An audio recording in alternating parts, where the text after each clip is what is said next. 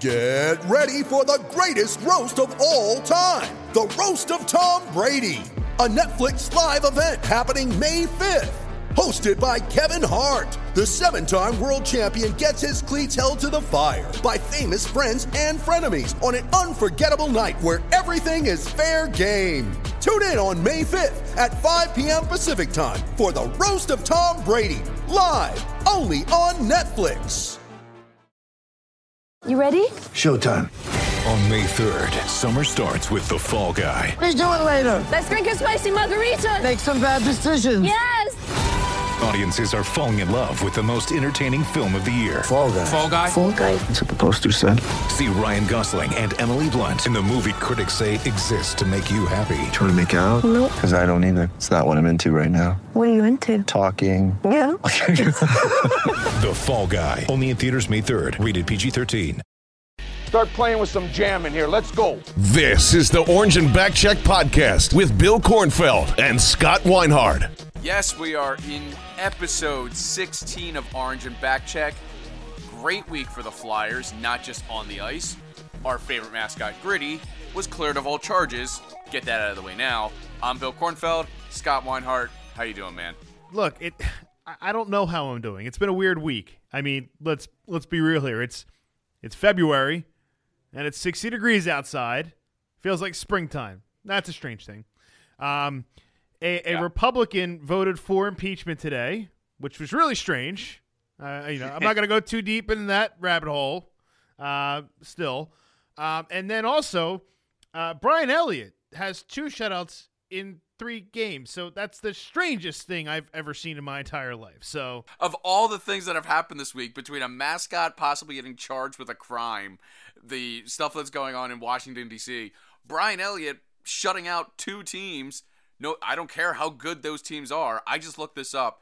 You know what Detroit's goal differential this year is? Oh boy, you know what? I, I, I don't. I know. I don't have it in front of me. Oh, I I know they only have something twenty points. I think the problem is, and I'll go into more detail of it. But man, Detroit's got no offense. They just they don't have offense. I feel like they give up a decent amount of goals, but they have nobody who could score for them. I'll say they're minus. I'll say close to minus one hundred. They are. They're minus ninety-six on the year. That's awful. That's absolutely awful. The worst team in the West is the Los Angeles Kings with a minus thirty-eight. That's – see, because they have decent offense. Just their, their defense is not that good, and they're in a tough division, the Kings. But looking at Detroit's record, they're – twelve wins, thirty-eight losses, four overtime losses. They have twenty-eight points. I haven't seen a team perform that poorly ever. Even when the Flyers were dead last in oh six oh seven, I don't think it was this bad. I mean, their Dylan Larkin has the most points with thirty-seven, and he has thirteen goals. Tyler Bertuzzi has the most goals on the team with seventeen. So, I mean, nobody can score. There, there's just not enough points. They're kind of young up front, but – I'm seeing, I saw Trevor Daley back there. I'm like, man, that guy's still playing. Like, Trevor Daley's been around a long time. He's thirty-six years old, and he's a minus fifteen on the season. But uh, I have to think that for Detroit, although we're a Flyers podcast, Detroit's going to be making some changes this offseason. Jeff Blasio, their head coach, won't be back next year. It's a shame for him. He's a good coach. He's gotten them to do decent things since Mike Babcock left, but uh, eh, not good enough. And on the opposite end, since we, as you alluded to, we are a Flyers podcast. The good thing is the Flyers, it's a weird situation. I don't know how you're looking at it, but or how you're interpreting it, but it feels like despite the goals, like they're top in off, they're one of the top teams in offensive production. They're on the better half of this year. It just feels like something is missing with this team, despite they just had six goals against Colorado this week in the win against them, three goals against Pittsburgh and, and Detroit, but one of them, both of them resulted in points, obviously the overtime loss against the Pittsburgh Penguins. It just feels like this offensive team, this team is missing something offensively, and it's weird to describe because of them scoring goals, but it just feels like it's a lack of I, I guess consistency. Just like I'm trying to find the wording, but I it, like it just seems like they need something of a jump, and they get possibly might be getting that in the coming weeks. I don't know. I, listen, they've had twelve goals in their last three games. I don't think it's anything that their offense isn't there. It's, it's not flashy. If you want to really yeah. be honest with you, it's not a flashy offense. They're they're a strict north-south team. They're not going to do anything to overly impress you, but they're gonna they're gonna grind you out. They're gonna grind out games when they have opportunities. They're gonna score. Kevin Hayes has got four shorthanded goals. He's had what he had two the other night, I believe. Uh, he had two in two games, one against Detroit and one against Colorado. I mean, so they're they're contributing offensively when they take the opportunity to do so. They're they're they're consistent in the way that they forecheck. They're really get they're they're not if they get down a little bit and they get pinned a little bit early, they're able to battle back. I mean, let's be honest here. They were down against Pittsburgh. Uh, they were they they were I don't believe they were they're down to Colorado at any point, but you know, going back to that Pittsburgh game earlier this week, they were down three to one in that game. People don't forget that. They forget they were down three to one, and then your boy Tyler Pitlick scored, and yeah. then it kind of opened things up. Scott Laughton scored a goal, and you know they. They are getting offense from guys who normally don't contribute offensively. I, I've seen Tyler Pitlick this week, and he has been one of the best players on the ice. Him and Scott Laughton have something going there. And I, they're not going to light up the scoreboard every single night, but they, they look like they're starting to gel and starting to play very, very well. There was one play against uh, Detroit the other night where Scott Laughton skated across the blue line, and he stopped. And Tyler Pitlick just went straight for the net, and he had this float pass that just hung up there forever, and it came down right on his stick, and he got a piece of it. He couldn't shoot it. He had to deflect it. Bernier stopped it, but still I'm thinking, that's offensive creativity from your from your bottom six that you need, because come playoff time, those types of chances are most of the time the ones that go in the net. So let's not get ahead of ourselves and talk about playoffs, but the point is is that You're, it's not flashy because everybody is doing a little. The Flyers don't have a big breakout star like Ovechkin or Crosby or McDavid. They don't have those guys. They have Giroux, but Giroux is never going to be in that tier, regardless of how well much how many goals and points he's had since twenty twelve. The whole idea is though is that I can see your point because there's no flash, but this is Philadelphia.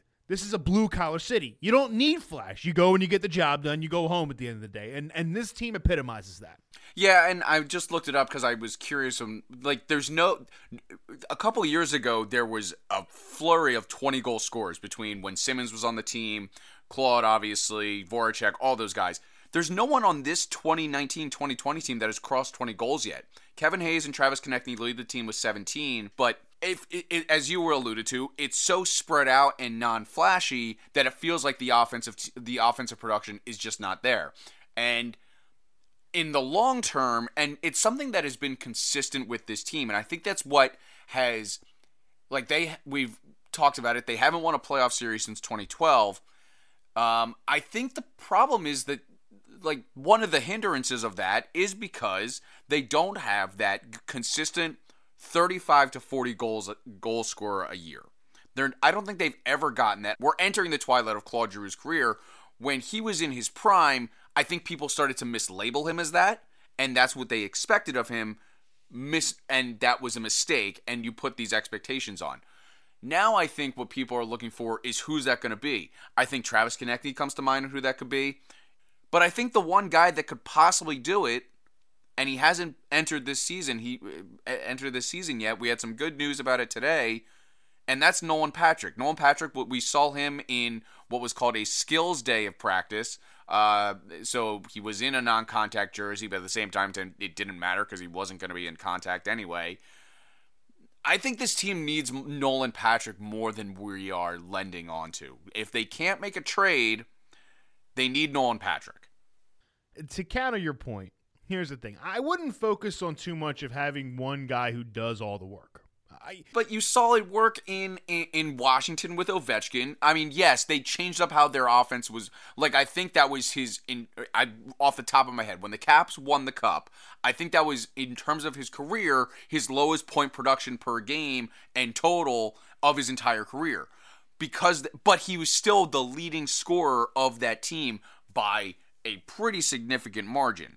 So I think that there there has to be a give and take on what we expect, because you need that guy that when you're down by one and there's ten minutes left in the third, that is the guy that you know will be able to put the puck in the net on a consistent basis. I don't think there's anyone on this team that can do that right now. I don't think you need that guy. I think that the whole team contributes that. That was my point of saying that Scott Laughton and Tyler Pitlick are starting to have some chemistry there. I, I think when it comes playoff time, it does not matter who your top players are, because if you look back in history, the guys who are basically the focal point. How many years did Alex Ovechkin shut down in the playoffs before they, they actually did something? It took him over a yeah, decade. From his rookie year. It yeah, took, from his rookie year. Yeah, it, it took a lot of time. It took him to get a team around him for other guys to contribute. So when you're looking at this and you want to use Ovechkin as an example, okay, Ovechkin's not even leading the Capitals in points this year. It's not. It's John Carlson, their defenseman. He's got fourteen goals and fifty-one assists. So Ovechkin's a goal scorer. Not going to get you assists. He's not. He's not the guy who's going to be distributing the puck. He's going to be the guy shooting the puck, which is great. The object of the game is to score goals. But also, what's more important is the distribution and making sure guys are getting the puck on their stick and getting it off and finding the open man, which is why John Carlson has fifty-one assists this season. Absurd amount of assists through fifty-four games played. So it's basically an assist for game, uh, per game for him. You can't use the, oh, the Flyers don't have the one guy to be able to do everything and now that, because I look down and look at their assist pattern, and Sean Couturier leads the team with forty-six points. He's got thirty-three assists. Travis Konecny has forty-four points. twenty-seven of them are assists. Jake. Well, I was going to say, you almost forgot your boy. Listen, listen, Jake's been playing hot lately, and and apparently you can't clap at him because apparently he knows that people are chirping at him on Twitter. He even said this week is that he played well in the defensive zone, had two assists in one game, and he goes, anything else. Hilarious. But he's, he could. It's okay for him to clap back now. Some of that stuff was warranted back there for him. But even him, he's only got eleven goals, but he has twenty-nine assists, so he's got forty points in the year. And this is the most amazing thing for Jake. Jake's a plus twelve. So when I look at things like that, Claude Giroux, thirty-five points. He's got twenty-two assists. Kevin Hayes, thirty-two points. He's got fifteen assists. So half of his points are assists. There are guys on this team out of the top ten Flyers scores, okay, the top ten on the team in scoring. Every single one of them except one is in double digits in assists. And who's the only one who's not? Oscar Lindblom. And he's still ninth in scoring on the team. Well, that's a set, at that point, if Oscar Lindblom is ninth in the team in points still, that's not a good sign in my eye. Why? Like Farabee is right behind him. The rest of the guys are defensemen. So think of that in perspective. Not Scott Laughton. Scott Lawton's not a defenseman. Michael Raffl's not a defenseman. He's twelfth in the team on scoring. Michael Raffl was injured for two months, basically. So I mean, yeah, right.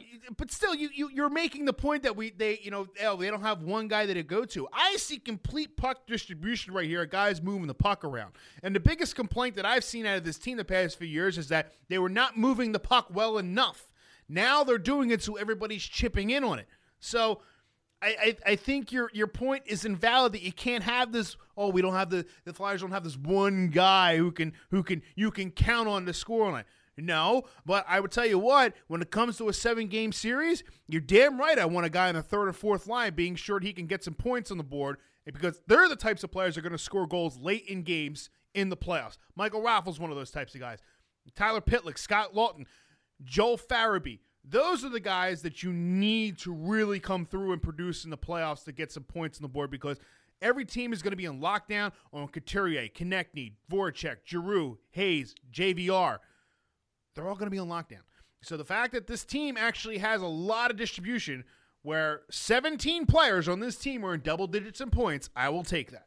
I think this team is, like, right now at the time of this, they are in second place for the wild card position. They're the second wild card position. They'll play the Washington Capitals, which they played. I think that was the team they played the last time they were in the playoffs, obviously, and they lost because they eventually that was the eventual cup winning team in the Capitals. For them to have a chance, I think they need to play one of three teams, and that does not include the Washington Capitals. If they have to play the Washington Capitals, we're going to be talking about the exact same thing we've talked about for the last near decade. They have not won a series since twenty twelve. They're not going to beat the Capitals in my eyes. Despite their success, not only at home, but against these top-tier teams, the playoffs, playoffs are just different. I think the teams that they have a real success at are Pittsburgh, Columbus, and Boston. If they could get Boston in that as a top wild card spot, they would play Boston, because I think Washington is a, a, going to be ending up as that one seed, quote unquote, whatever whatever it is at this point with the seeding of how the playoffs are. Boston is their best shot in, in terms of uh, if they have to pl- be a wild card team. They should be. They need to be aiming for that three three spot in the Metro, two spot if they get really lucky on a hot streak. I don't see that happening though. But three or the top wild card spot is where they need to be, and they need that through offensive production. They need Nolan Patrick, or they need to make a trade, is my point. Okay, so I agree they might need to make a trade. I think this team could use a little more offensive punch, okay? Does that make you happy? Of course it does. Every time you can agree with me makes me happy. I think that, yes, if they can, there's a move to be made, that's the case, okay? The question is now, all right, Ghost is still out. He'll probably be coming back soon. Do you, you're, it's your really only tradable asset. You don't have anybody else that you can really move at this point. Do you, do you trade Ghost or maybe even possibly J V R and go pick up like a Ryan Nugent-Hopkins if they're trying to deal him or something? I don't know if they're going to want another type of Milan Lucic or James Neal type player Edmonton, but R N H is going to be a free agent at the end of the season. Could give a little more leeway in the, in the center position because he can also play center and the wing. Um, maybe there's a move there. I don't know. I, I, I don't know at this point. They're, they've been pretty mumble on everything so far, and we're still a few weeks away from the trade deadline. And the other thing is, and to to that point, there hasn't been movement at all. No, you haven't really seen so many trades this season so far, and it's it's odd. Usually, leading about a month up to the deadline, you'll see some teams start to make some trades just to kind of make some moves. You've seen one or two. You see Marco Scandella get traded. Um, you've seen Ilya Kovalchuk get bought out and then go sign with Montreal. You've seen a couple minor things, but you haven't seen the, the big one yet. I think the teams are starting to get a little more hesitant of making big deals for rental players at the deadlines. I think a lot of teams are holding out on that, um, which is smart on their part because they're starting to see the value in the draft. Um, we can go into a whole other concept of how bad that is for the league, actually. And we can also go into the concept, going back to your playoff conversation, about how, you know, the Flyers need to get in the second or third because that way – you have to get out of your division before you can play anybody in the Atlantic. So they wouldn't play anybody in the Atlantic division until the third round unless they're a wild card team. Right. The the whole the whole point is that I'm trying to make is that there there's a lot of intangibles like that go on here. So I mean, it, right now this team has to look at, okay, if, if they're going to get into the playoffs right now and, and at the end season's end, and they're going to probably play somebody from their division. They need to be built to be able to take on teams from their division first. So are you really willing to jeopardize because you, you've beaten Washington once in a it was a back and forth game, but but you beat them and you lost a close one to them in overtime in a shootout, and you, there are no shootouts in the playoffs. So are the Flyers comfortable taking the roster they have now and going into the playoffs against the Capitals like that? I, I mean, I would say yes. I think they would be comfortable with that because they played them close enough and in a seven game series. Pittsburgh's the same thing. You, you lost the close one. You got blown out earlier in the season. And that one, that blowout doesn't matter anymore at this point. point. You're right. It doesn't. But I'm saying in the last couple of games, now that you're into the season, you, you, you beat them pretty handily and shut them out, and then you lost the close one. So you could play them. Columbus, I don't know. I, I think Columbus could give them trouble because Columbus has always given them trouble. The Islanders, I think, would give them a lot of trouble because they, they've struggled against the Islanders this year, but the Islanders aren't playing that well. Carolina, they've beaten Carolina, but... yet again, if Carolina starts to get a little hot, Carolina could take this team. So you have to look at it from that perspective of, okay, do they need to make a move, or are they competitive enough in their division to be able to, to, to get out of a round or two and then see what happens against teams, maybe against the Atlantic? If they end up as the wild card too and play Boston, I'm telling you, and I agree with you, I think they could beat Boston in the first round. I yeah, really they, think they could because Boston, I think, is worn out and they're not as hot as they used to be. And I think that going from that, that Stanley Cup run last year where they lost in game seven, I think that could be a detriment to them. So I'm in agreement that, you know, they could beat that. But, again, we're we're in February talking about something that's not going to happen for two months from now. That's true. But at the same time, over the Pittsburgh game, we the first note that we both made, I think I texted you or maybe I just saw it on our Twitter feed, the immediate thing that we saw, because it was the first game since the All-Star break, and we're down to now thirty games or less, tight checking is going to become the name of the game, especially against these fellow playoff teams or f- playoff contenders.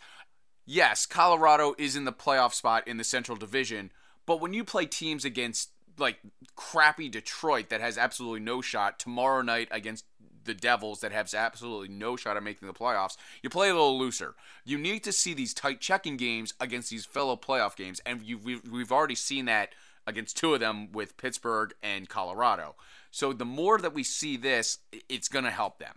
I don't think it's so much about playing the top teams that are in the playoffs, too, because don't forget, even when you're interconference, those points are just as important to the other teams on the West. They're a little, a little more wide open, I would say, when they play Western Conference teams. For some reason, I don't know why, it seems that I think the West is a little more based on speed, and the East is a little more about grinding it out. Um, and then from there, it's like a crapshoot. So, but the thing is, you're right. Like, let's look at Detroit the other night. I mean, it took them a period and a half to score against Detroit. Whatever it is, again, the bottom teams, they just they, they can't play that level. Whatever it's a mental thing or whatnot, they have to get over that. Now, they picked up two points there. They they they shut them out, and rightfully so. I mean, when you're the worst team in the league, you should beat them handily if you're in a playoff spot. But then you start getting the mix of these other playoff teams where every point is going to be crucial. I mean, th- seriously, Carolina is sixth in the division, and they are two points out of a playoff spot. That's how tight this is. So th- there's going to be a lot of tight checking, a lot of playoff-style hockey coming up over the next month. And everybody says this is the doldrums of the season, but I haven't seen it this competitive in years, interdivision anyway. Uh, it's it's interesting. It really is interesting this year. It's in, it's absolutely crazy. Jim Jackson of obviously N B C Sports Philly pointed out, I think it was during the Detroit uh, or the Colorado game, like, the Metro is by far the best division in sport in, in N H L in the N H L right now, and it's crazy because, as you said, the Carolina's still in it. Even the Rangers are still in it. They're at fifty-four points. They could get on a run here, and all of a sudden they're right back in it. Like, I know that he's in, just like Claude Giroux, he's in the twilight of his career. King Henry is still one of the top goalies in this league and could lead them to something at any time. Despite his, like, he's not getting as much ice time as he used to, but there's there's something about Henrik Lundqvist that always baffles me what he's able to do on the ice whenever, like, just at the flip of a switch. Ah, and you're going to find that out when we release the goaltending Chalk Talk, because he plays what's called a blocking style. It's a butterfly, plays more of a block, but we'll I'll explain that when we release that. But you're right. I mean, look, King Henrik's stats are not that good this year. And you're talking about Hank, his his goals against average is over three. I've never seen that for Hank before. Alexandar Georgiev is understudy. He's actually at a three point one two. Lundqvist is at a three point one three. Save percentage for Lundqvist, nine oh seven. Save percentage for Georgiev, nine oh nine. I think Georgiev is hurt right now, so they have Igor Shekerstein up there. I think that's how you spell it. Or Shekerstein. Yeah, whatever. I don't even know how to say these names anymore. He's actually three and one so far, but you, you, sometimes goalies get hot when they come in and then they start to cool off. To go back to your point about Lundqvist, he's not having the great year, but you're absolutely right. He could go on a run. The whole team could go on a run. If you remember back in twenty ten, the Rangers were pretty much out of it. And then in the last ten games of the season, they won nine of them uh, pretty much and got back into the playoff spot where it took the eighty-second game for it to mean something. And I, and you know, things could change like that. And I agree that the Metropolitan is so competitive this year that you're going to have teams that are really high in points, probably closing in on one hundred points, that are not going to make the playoffs. That's another conversation for another day because they don't seed anymore.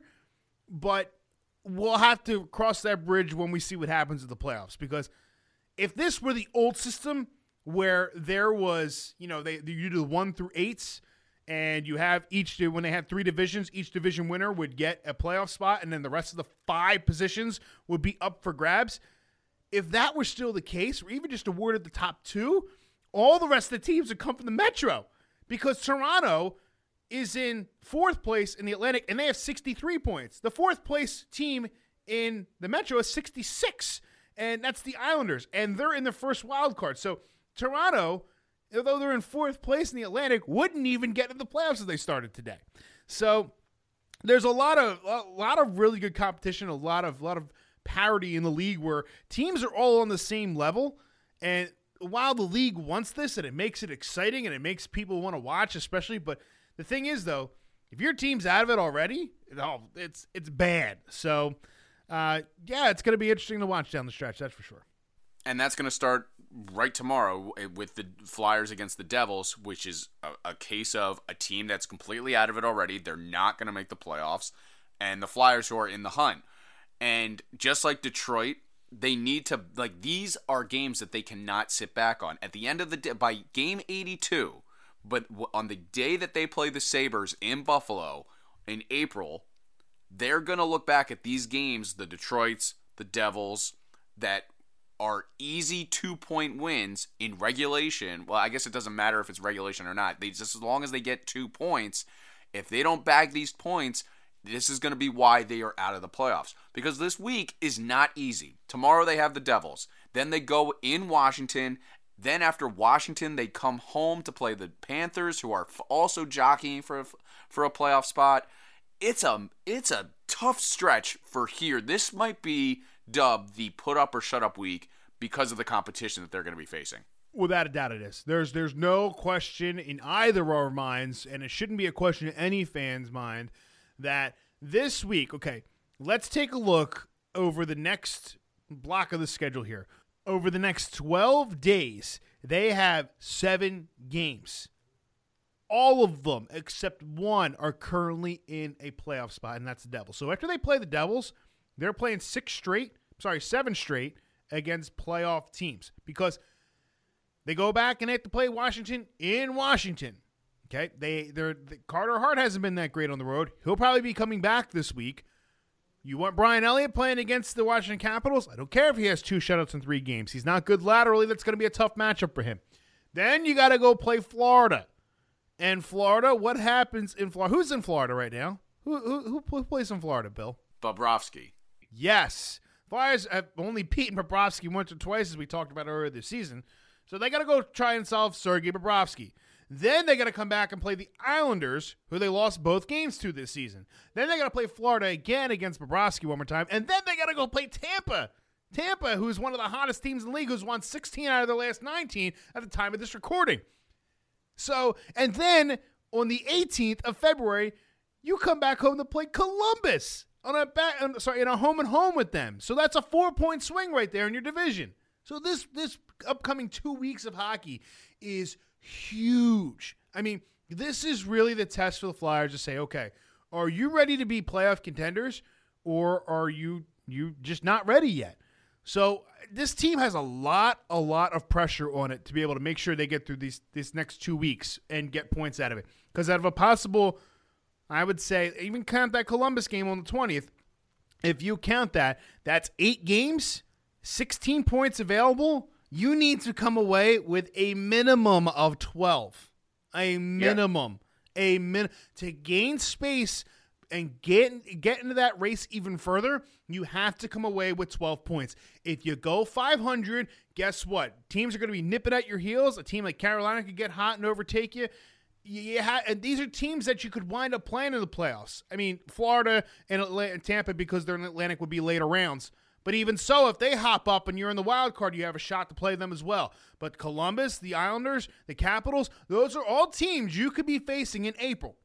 So they really need to pick up those points and pick them up at a good pace. They might drop one here or there. I mean, let's look at this. I mean, these are top teams. You can't be mad at them if they drop a game or two here. They might they might do something silly where they beat Washington, they beat the Islanders, and drop both to Florida for some whatever reason. Because of Bobrovsky. You never know. But th- that's the thing. They they have to pick up points here.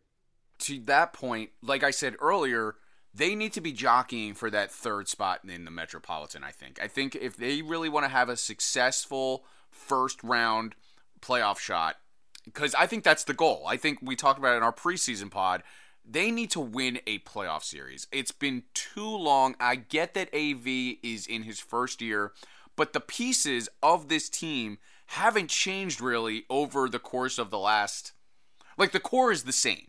It's Giroux, it's Voracek. You can kind of throw in J V R. Obviously, he's the late, late most recent uh, addition to the team. Like these guys, like the Konecnys of the world, Nolan Patrick obviously is not part of it yet. They are, they are the second core. When when when Claude Giroux eventually retires, these guys.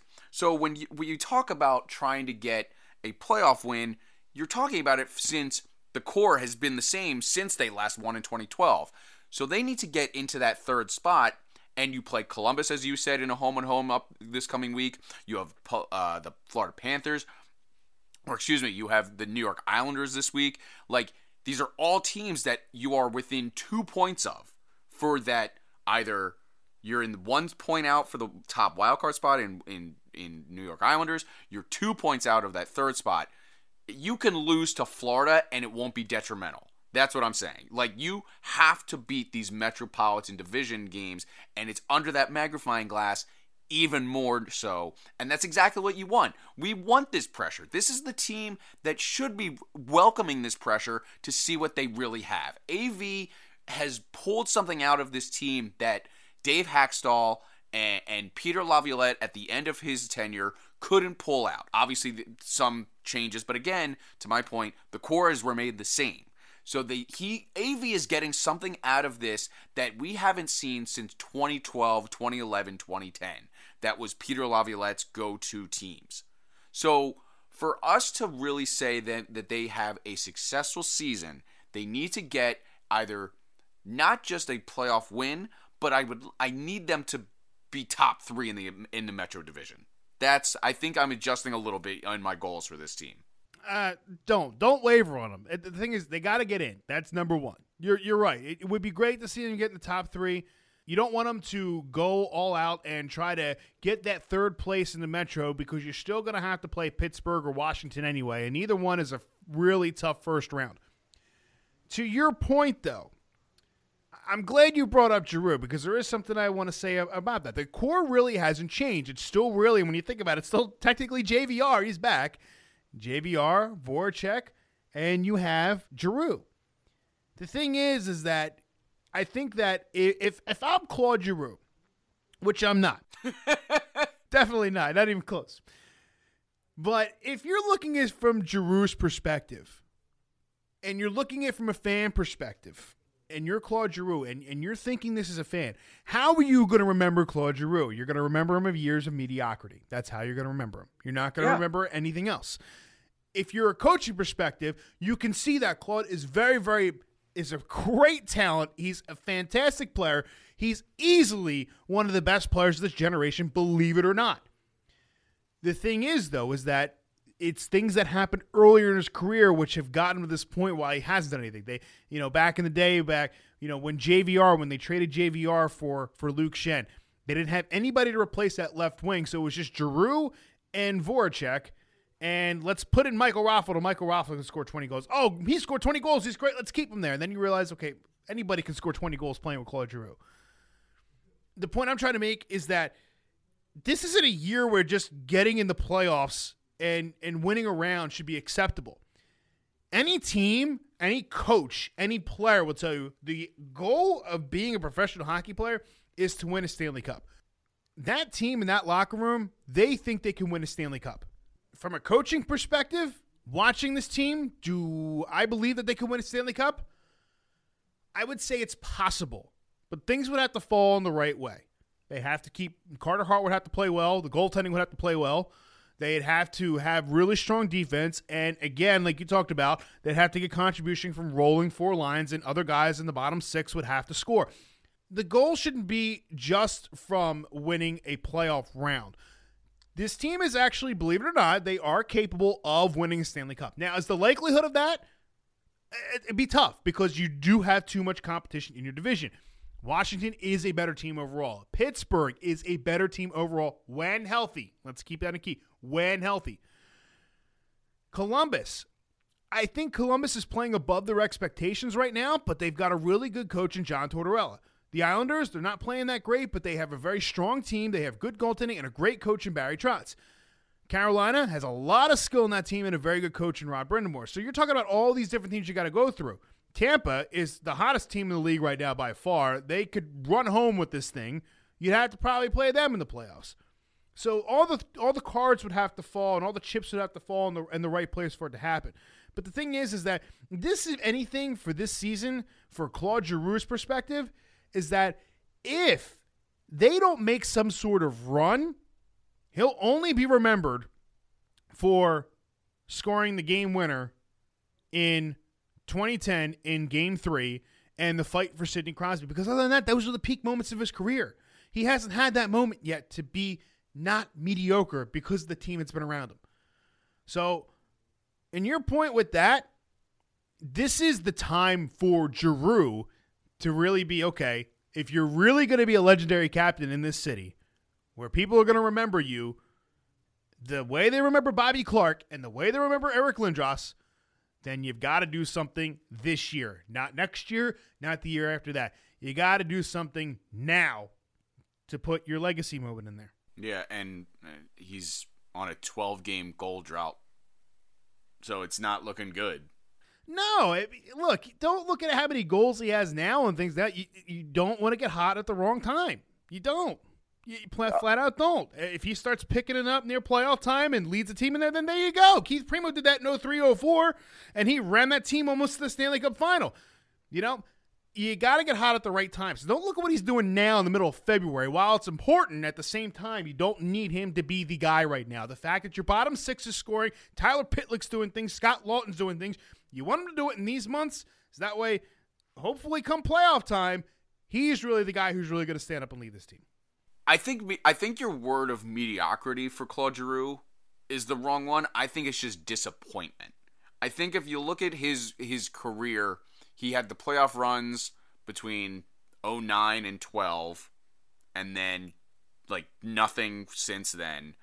Like I, I think it would just be untapped potential. Like what you could have gotten out of Giroux was never fully tapped from what you could have gotten from him. I don't think it's anything they didn't get out of Giroux. I think it's more or less they didn't surround him with the right pieces to be able to make him succeed. Again, it takes takes eighteen. I'm sorry, it takes twenty players to win a Stanley Cup, not one. So mm-hmm. it, it's more or less the the failings of the organization not to put the right pieces in place until now. Now they've got a great future ahead of them. Hextall set them up for that. Fletcher realizes the potential of this window for this team isn't probably as big as people think it is. So I think I think there might be something here where they have to get in that mentality of it's this year, it's not next year. They think before it's, oh, we're looking at the future, we're going to rebuild, we're going to rebuild. Well, no, the rebuild's done. Like, look, what you have oh, is yeah. what you have. I actually, to that point, I think, like we talked about earlier, and this will be my last point of the night, I think the potential of them trading a a a Gossespierre or a Voracek in the middle of the season diminishes more and more as they become more successful in terms of their their place in the standings. I'm talking about, like, if they were towards the bottom of the of the of the of the standings and didn't have a successful year, I think you had a better chance of Voracek being traded in the middle of this season. I think these the Ghost trade and the Voracek trade that could be happening are off-season trades. I think th- if they're going to try and make a move to get either a, a, a, a scoring piece on the bottom six, some sort of piece in the top six, it's either going to be for a substantial amount of draft picks or they're just going to stand put and see what happens out of this, especially with the potential future or the status of Nolan Patrick for this season. Yeah, and I think you'll start to see some more things pop up over the next week or two. Um, but... Again, you have to look at the market out there and see really the best two players are available are probably Ryan Nugent-Hopkins and and and um, J P Pageau from from Ottawa. Um, Pageau had a really good playoff a couple seasons ago, so he might be a guy you might want to take on a run with you. But yet again, too, I mean, is it worth giving up the draft picks for? I think teams are starting to question that. I think the Flyers are still questioning that. Do the Flyers have enough in the cupboard where they feel comfortable giving away a draft pick while it'll probably be in the twenties? Still giving away a top draft pick for a guy who may not even resign because you're already up against it in the cap. Take it from that perspective, you know, could they add more? Yes, but it really comes down to what really, where's the real hole at right now? We we could talk about things like that, but yeah, think about that this week when you watch a team. What do, what do you see missing? I, I don't see too many major holes in this team right now. You got great performance out of your backup goaltender. Your defense is playing solid. Your offense is really spreading the puck around and everybody's scoring goals. Do you really want to mess with that chemistry? I think maybe that'd be the question Fletcher might be asking right now. That is a good question because, like I said, with the a couple years ago when they traded for Christopher Stieg, and it completely ruined that chemistry a couple years back, and it, they stumbled into the playoffs, and I'm pretty sure that was a first-round exit for that team. So that's a good point. I just I, something tells me that this team needs one more offensive piece, whether that's Nolan Patrick or an outside trade is up to be determined, because you don't know if Nolan Patrick is, because he's going to start in Lehigh. I don't think, I like he's, for how long he's been out, I wouldn't be shocked if he gets at least one or two games in Lehigh just to see where he is. Uh, like, and that's just assuming he's even going to play. Despite him being part of this quote-unquote skills day, as A V put it, that doesn't mean anything in terms of if he's going to play until we're told Nolan Patrick is back. And Nolan Patrick coming back, it would be, like, I don't know how I would measure it other than mountainous for this team's confidence in terms of getting goal production and offensive production. Well, that's, that's a lot of weight to put on a kid who hasn't produced so much too far. And that's a lot of weight to put on a kid who hasn't produced all that much thus far in his career. And also, he's going to need some time to get back into it. So, I don't know. I, I, I if they're going to make a move, they have to look at the Patrick situation. If they feel that Nolan's not going to be ready, then they got to make a move. They bring more offense. That's what's going to have to be. But I, I think that putting a lot of pressure on that kid to come here and say, hey, you're back. Come be the savior and do points and do the hockey thing for us. That's a lot of pressure to put on a kid who's just coming back from a migraine disorder. I, I, I think that that might not be the best fit for this team. Emotionally, it might help, but I think from a from a coaching standpoint and watching it from that perspective, it, it, I don't think it's as, as great of a thing as people think it is. It's it's certainly going to be – it's not easy for Fletcher, and it's going to be interesting how he navigates these waters. So before we wrap up, we're going to be taking not a short break, but just how these schedules line up. We want to talk about the, the, as much hockey as possible with how this schedule is going to go. We're probably not going to be coming back with another episode until the seventeenth of this month. The week is just insane next week. Devils, Capitals, Florida, New York, then Florida again, Tampa, and Columbus before we even get our next podcast out. It's a crazy schedule, and like we said earlier, it is the put up or shut up week for the Philadelphia Flyers. This is going to be a really interesting test for first year head coach Alain Vigneault. Claude Giroux's got to step up. Everyone, everyone needs to step into that next gear. That's really what we're coming up to. It's going to be very interesting. So we'll be back on the seventeenth of this month. Uh, you said twelve points, or is that your was that not your prediction? Uh, they have sixteen available up until the next podcast. Um, Actually, I'm sorry, technically fourteen. We won't count the game on the twenty-second. I say out of this next stretch, they've got to get twelve. I'm okay if they drop a game or two. They got to get a minimum of twelve points to keep pace. I'm leaning towards ten, maybe eleven. I think I think that math works out, but it's it's got to be a very successful week for this team. This is where the old saying of the regular season doesn't matter goes completely out the window. Enjoy the hockey. We'll talk to you back on the seventeenth. Follow us on Facebook. Like us on on Twitter. Follow us along for everything. We do live game interview or live game uh, postings. For Scott Weinhardt, I'm Bill Kornfeld. Talk to you on the seventeenth. Brady's free!